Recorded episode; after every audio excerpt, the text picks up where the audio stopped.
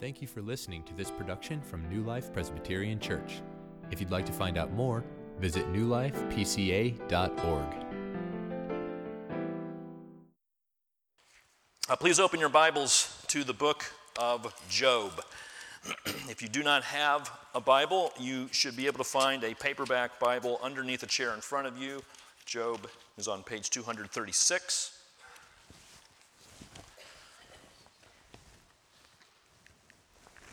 As we are going through this sermon series called Route 66, um, we're moving through the Bible, one sermon per Bible book. And today we are transitioning to a different category of books. Um, most recently, we have been looking at what are called the historical books, the books from Joshua all the way through Esther. Uh, today, we're transitioning to a different category that is called wisdom books which would include books like Psalms, Proverbs, Ecclesiastes, Song of Solomon, and the book we're looking at today, the book of Job. Job is a wisdom book. And it shouldn't be too hard to understand why it would be called a wisdom book because when it comes to the problem of suffering in our lives, wisdom is something that we all need. When suffering is brought into our lives, we very often are moved to ask a lot of questions, right? Like, why me? Why now? Why not somebody else? And sometimes that can lead us to ask other questions like Does God love me? Does God hate me? Is God even there? And these are big questions, aren't they? I mean, these are life changing questions that very often we ask when we're faced with suffering. I know that there are various forms of suffering that people in this congregation today are dealing with. There are persistent illnesses that some of you are dealing with. There are those grieving the loss of loved ones. There are those who are in a state of joblessness and looking for employment. There are people struggling with infertility and loneliness. There are unspoken sources of suffering in your lives, things you're dealing with that you haven't shared with anybody, but your heart is weighed down and you feel like you're suffering. And I want to acknowledge here today that um, it's a whole lot easier to stand up here and talk about suffering than it is for you to actually live through it. I acknowledge that.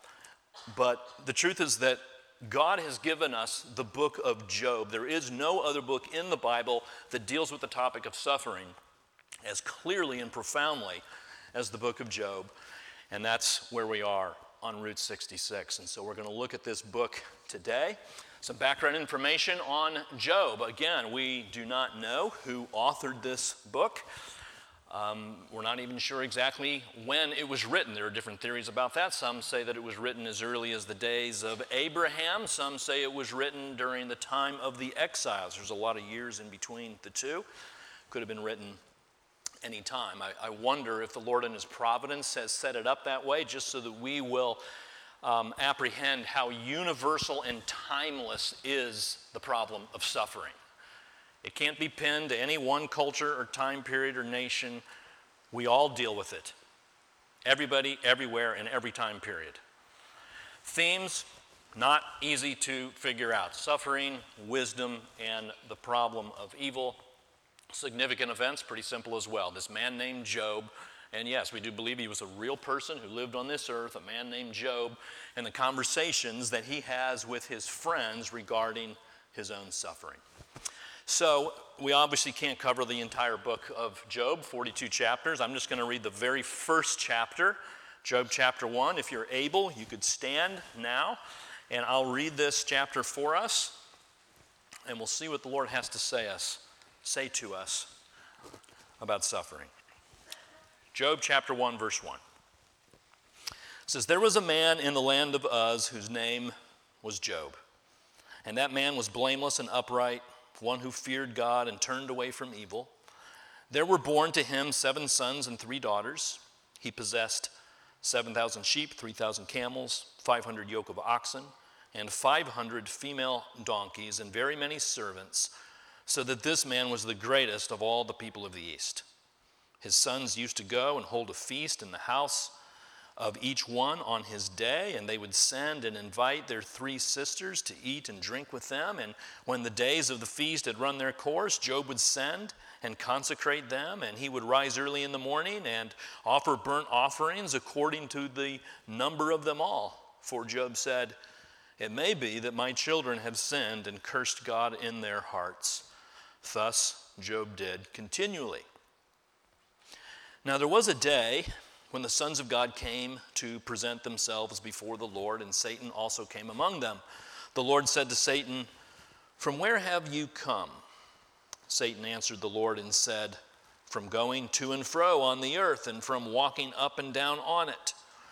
And the Lord said to Satan, Have you considered my servant Job?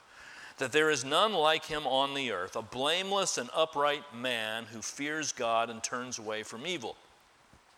Then Satan answered the Lord and said, Does Job fear God for no reason? Have you not put a hedge around him and his house and all that he has on every side? You have blessed the work of his hands, and his possessions have increased in the land. But stretch out your hand and touch all that he has, and he will curse you to your face. And the Lord said to Satan, Behold, all that he has is in your hand. Only against him do not stretch out your hand. So Satan went out from the presence of the Lord. Now there was a day when his sons and daughters were eating and drinking wine in their oldest brother's house, and there came a messenger to Job and said, The oxen were plowing and the donkeys feeding beside them, and the Sabaeans fell upon them and took them and struck down the servants with the edge of the sword, and I alone have escaped to tell you. While he was yet speaking, there came another and said, The fire of God fell from heaven and burned up the sheep and the servants and consumed them, and I alone have escaped to tell you. While he was yet speaking, there came another and said, The Chaldeans formed three groups and made a raid on the camels and took them and struck down the servants with the edge of the sword, and I alone have escaped to tell you. While he was yet speaking, there came another and said, Your sons and daughters were eating and drinking in their oldest brother's house, and behold, a great wind came across the wilderness and struck the four corners of the house, and it fell upon the young people, and they are dead, and I alone have escaped to tell you. Then Job arose and tore his robe and shaved his head and fell on the ground and worshiped. And he said, Naked I came from my mother's womb, and naked shall I return. The Lord gave, and the Lord has taken away. Blessed be the name of the Lord. In all this, Job did not sin or charge God with wrong. Uh, Father, would you please minister comfort to suffering hearts through your word in Jesus' name? Amen. You may be seated. So, we have this man named Job. What happened to Job? Um, the disaster that befell him is laid out pretty clearly for us there at the end of the chapter.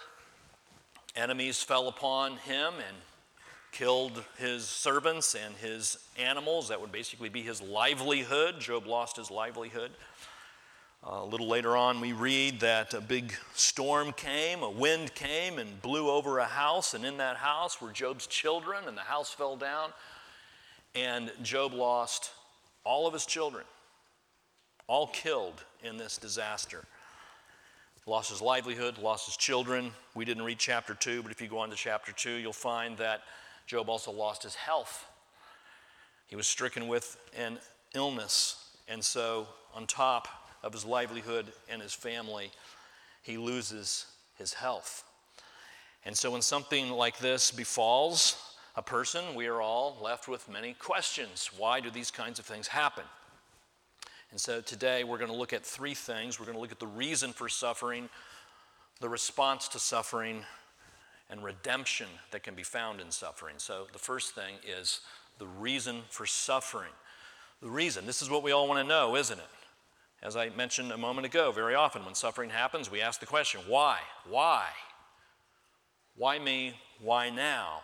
And so there are various questions that we might ask here about Job, and the first one is this Is God punishing Job? And maybe you've had that question in your own life as you've had to deal with various suffering. Is, is God punishing me? Is He getting me back for something? Is He angry at me?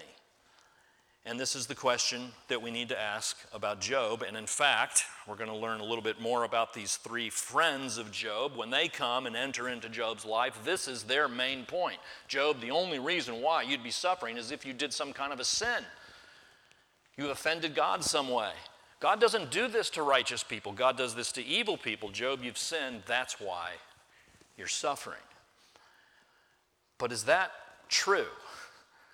It's very clear just looking here at this first chapter of Job that no, that is not true.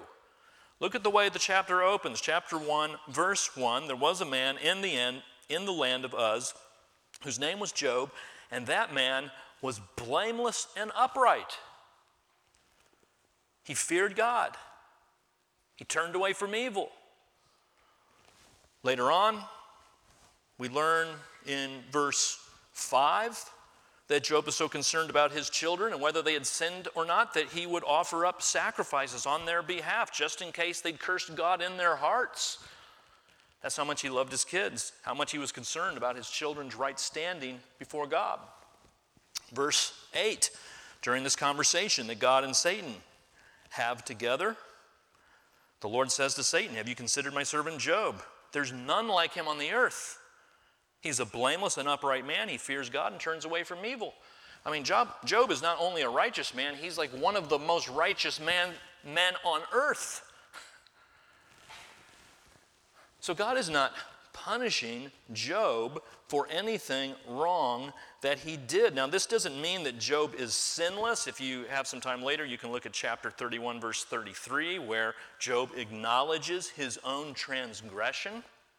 But what we're learning here is that the pattern of Job's life is one of righteousness. He, he is a man with a heart for righteousness and a heart for God. He's not perfect, but he wants to do the right thing, and often he does. And so, what we're learning here is something that might sound kind of startling to you, and that is this that the reason that Job suffers is not because he's bad, but it's because he's good.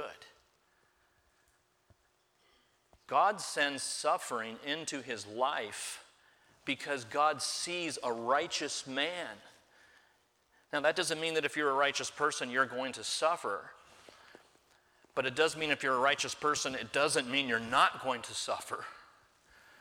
And it does mean as you think about the suffering in your life, you can conclude that this is not because God is getting you back for something. It's not because God is punishing you for something you did last week or something you did 20 years ago. Is God punishing Job here? No. The next question we might ask is God not even there? It's a very common question that people ask in the face of suffering and evil. Back in 2004, there was a tsunami in Indonesia, killed 250,000 people. A tsunami, 250,000 people. And a lot of people were writing articles about this, including somebody in the New York Observer who said this If God is good, excuse me, if God is God, he's not good. If God is good, he's not God. You can't have it both ways. This is very often what people say. There's no way that a good God and a powerful God can allow evil and suffering to exist in the world. The God of the Bible would not allow that. And since we see evil and suffering in the world, God therefore must not exist. That's the way the thinking goes. Now, we could spend a lot of time kind of responding to that, but for our sake this morning, I just want you to see that that's not how Job responds, is it? I mean, Job could deal with that that way. I, I am suffering here. Maybe God doesn't exist. It's completely opposite in Job's life. What does he do? I mean, just one of the most astonishing passages, perhaps, in the entire Bible. Right here at the end of chapter 1, after Job has lost his livelihood and lost his children. He says in verse 21 Naked I came from my mother's womb, naked shall I return. The Lord gave, and the Lord has taken away. Blessed be the name of the Lord. That's not a man refusing to believe in God. That's a man choosing to worship God. And in fact, that's what it says in the previous verse 20. Job arose, tore his robe, shaved his head, fell on the ground, and worshiped. I understand the temptation to want to entertain the possibility that maybe God doesn't exist when you look out in the world and you see all the evil and the suffering and the tragedy. But I would just ask you this if you're toying with that idea, just maybe God doesn't exist, let me ask you this what does that actually solve for you? To dismiss God from the picture. Okay, you don't believe in God anymore. Is there still tragedy and suffering? Are there still tsunamis? Do children still get cancer? Do lunatics still walk into public places and shoot people? Of course, yes.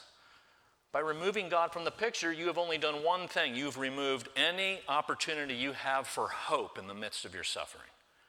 That's what it does to dismiss God. It doesn't help you. And it didn't help Job. Job chose instead to worship in the midst of his suffering. And then the last thing we might ask is this Is God testing Job? And that seems to be a little closer to what is happening. There's some kind of a test going on, and we know that because of this discussion that takes place in the heavenly realms between God and Satan. In verses um, 10 and 11, in particular, and what Satan says here to God is this He says, God, you know this. Uh, well, first of all, notice that Job, excuse me, notice that God is the one who suggests Job to Satan. Here's a righteous man. And then Satan says to God, Here is why Job worships you, God. This is Satan's argument. The reason he worships you is because you've increased his possessions, because you've blessed him, because he has a happy family and lots of possessions. That's why he worships you. But you take away those things, God, he's not going to worship you anymore. In fact, he'll do quite the opposite. He's going to curse you. And we know people have done that, right? I mean, they go through suffering, something is lost, and instead of praising God, they don't only deny God's existence, they curse Him, they hate God. And all they can talk about is how much they hate God. That's what Satan is saying Job would do if Job's blessings were taken from him. And so, what God says in response is, okay, I'm going to let you do that, Satan. And so notice something very interesting here also in verse 12 that Satan can do nothing unless he has God's permission to do it. Satan's got to go to God. And God is the one who says, You can do it. He says, Don't, don't take his life. You can't do that. God sets limits. But he does say, Satan, you can do this. So Satan is an immediate cause in some cases of tragedy and disaster, but God is the one who is sovereign over it all. But the test here, the test here is whether Job will praise God or curse God when he goes through suffering. And we know, of course, how Job responds. He chooses to praise God instead.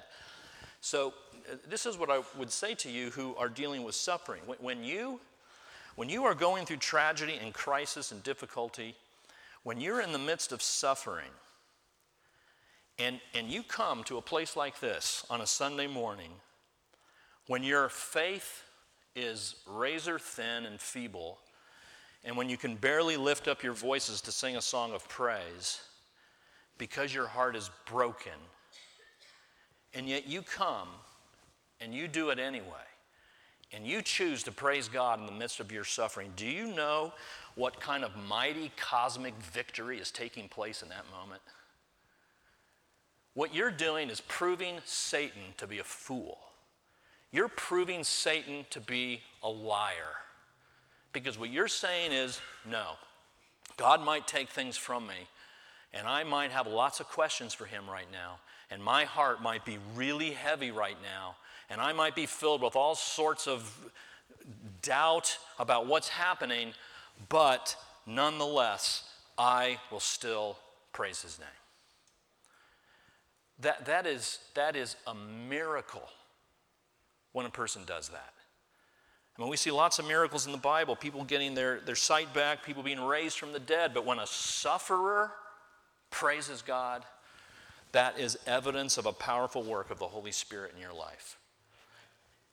It doesn't mean you've got a big smile on your face. It doesn't mean that you're saying everything is great when it's not.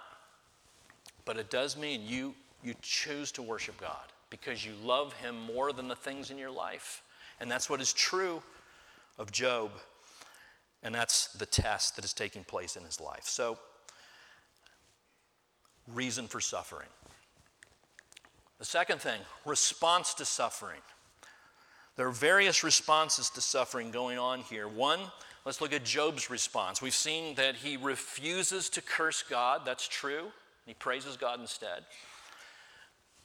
But this doesn't mean, friends, that he doesn't express in candid detail his anguish and sorrow. And so, starting in chapter 3 all the way through like chapter 37, Job is having this conversation with his friends, and Job is just open about how much his heart is hurting. He says things like this, chapter 3, verse 11. He says, Why didn't I just die at birth? It would have been better for me to be stillborn. Chapter 3. Chapter 6, he says, You know what would really give me comfort in this life? If I were to die. That would be comfort to me. So Job says. Chapter 7, verse 15.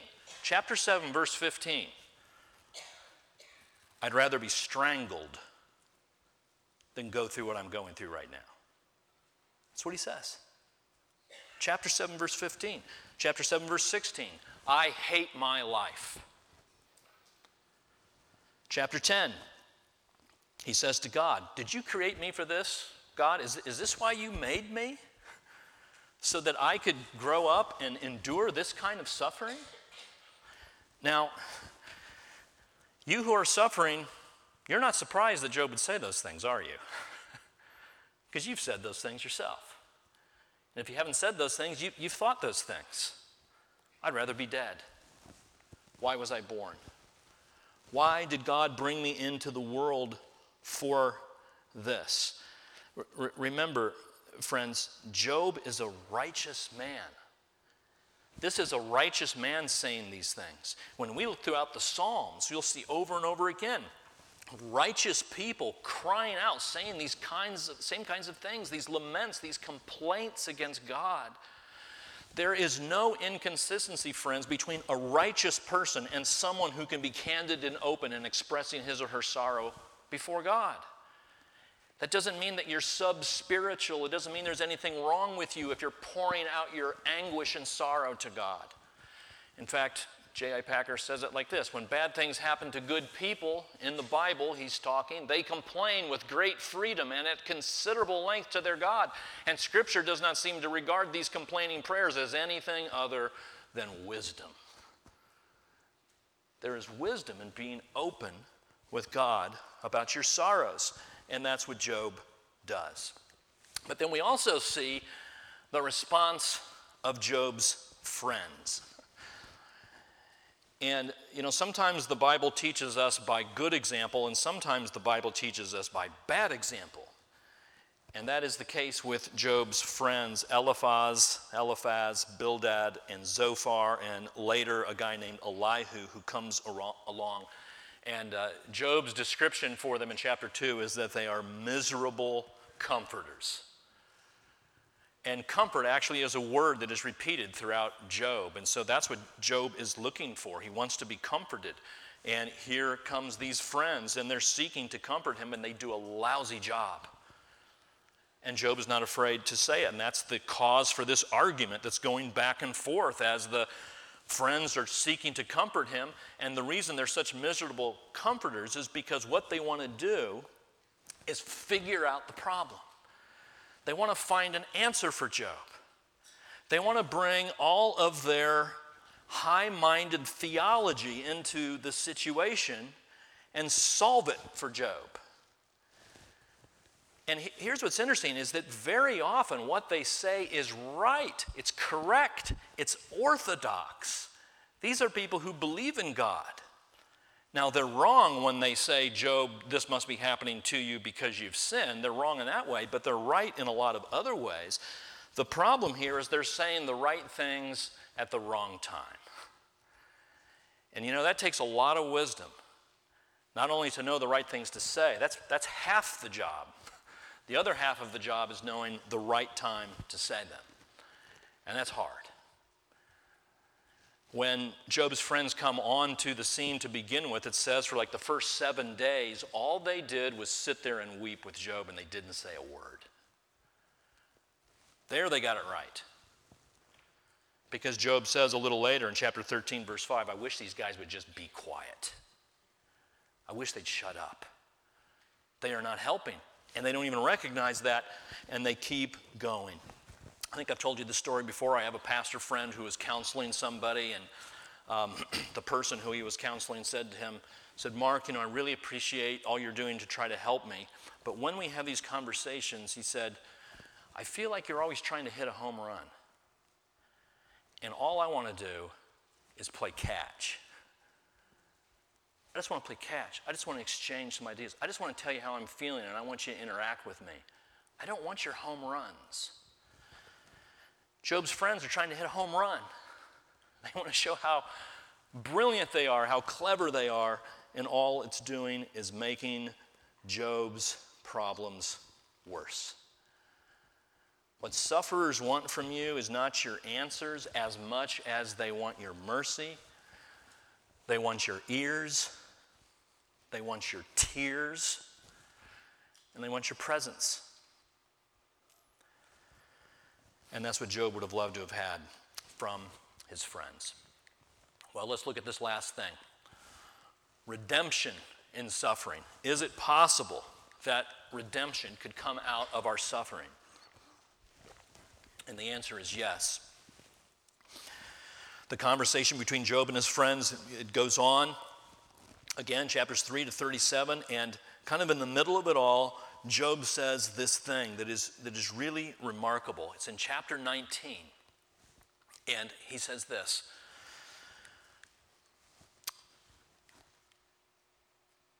Nope, too far. Says this he says, Oh, that my words were written. Oh, that they were inscribed in a book. I mean, how prophetic is that?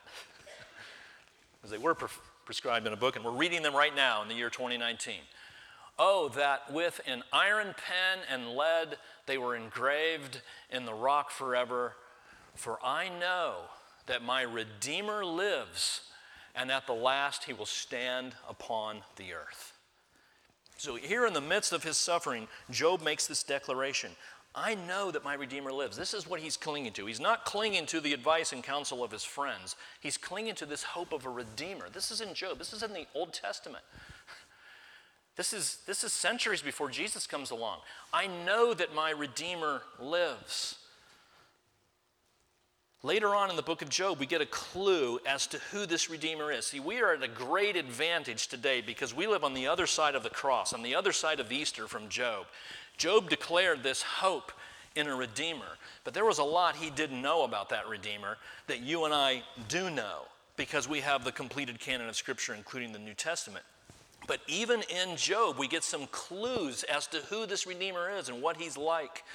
And uh, here's what happens at the end of the book God um, comes back into the picture starting in chapter 38 and um, he has a dialogue with Job and he says to Job, You know, Job, where were you when I created the world? And, you know, there are things that happen in my creation that you don't understand. And what God's point is, is that, is, is Job, I, am doing things here that are beyond your ability to grasp, and you're going to have to trust me in this. But you know, isn't it interesting that God never tells Job exactly what's going on? What we read in chapter 1, the discussion between Satan and the test that's taking place? Job never learns that. That that's hidden from him. And so, in many cases, as we go through suffering, I mean, we are not promised any kind of assurance that we're going to know why we're suffering. And it's like the book of Job is telling us that knowing why you suffer is not as important as knowing who you're going to trust in the midst of your suffering. It's not a why question as much as it is a who question. And so, what this passage then, or what this book ends up explaining to us, is why this God is worthy of trust. So, when God is speaking to Job, he also rebukes Job's friends, rebukes them appropriately, and uh, he vindicates Job for the things that he has said and the way that he has approached this. And then we have this, chapter 42, verse 8. This is God. He's speaking to those friends, the miserable comforters, and he says this Take seven bulls and seven rams and go to my servant Job and offer up a burnt offering for yourselves, and my servant Job shall pray for you. For I will accept his prayer, not to deal with you according to your folly, for you have not spoken of me what is right, as my servant Job has. So, what do we have here? Offer up sacrifice. My servant Job is going to intercede for you foolish people. And when he intercedes, I'm going to accept that prayer and you're going to be forgiven. Because Job, the innocent sufferer, is interceding on your behalf. Does that remind you of anybody? Who is the truly innocent sufferer? It's Jesus Christ. Job was not sinless, Jesus was sinless perfect. No sin, no wrongdoing. And this is what we read in 1 Peter 2. To this you have been called, because Christ also suffered for you, leaving you an example so that you might follow in his steps. He committed no sin, neither was deceit found in his mouth. He was sinless, flawless, blameless, and yet he suffered. He was an innocent sufferer. And then who intercedes on our behalf? The answer to that is Jesus also. Jesus Christ has entered not into holy places made with hands, which are copies of the true things, but into heaven itself. In other words, he has gone into the presence of the Father to offer up a prayer to appear in the presence of that Father on your behalf and my behalf. That's what the innocent sufferer is doing, entering into, interceding, mediating, advocating for us just as Job gave us this picture of what would happen when Jesus would finally come. Job points, points us to Jesus. That's why Jesus said on the road to Emmaus, the old, whole Old Testament is teaching about me. And that includes even this book of Job. Friends, I, however you're suffering today, you know, I, I don't know why, and I can't tell you why you're dealing with the things that, that you're dealing with. But one thing I do know about the God of the Bible that sets this God apart from all other conceptions of God is this that this is a God willing to suffer.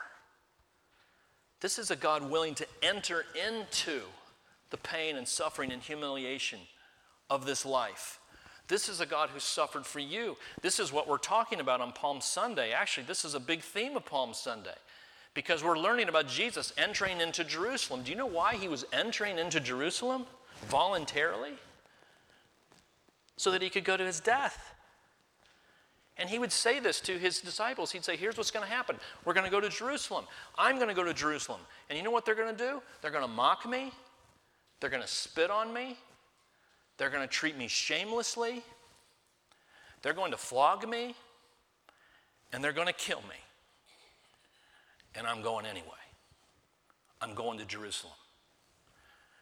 And oh, yeah, three days later, I'm going to rise again.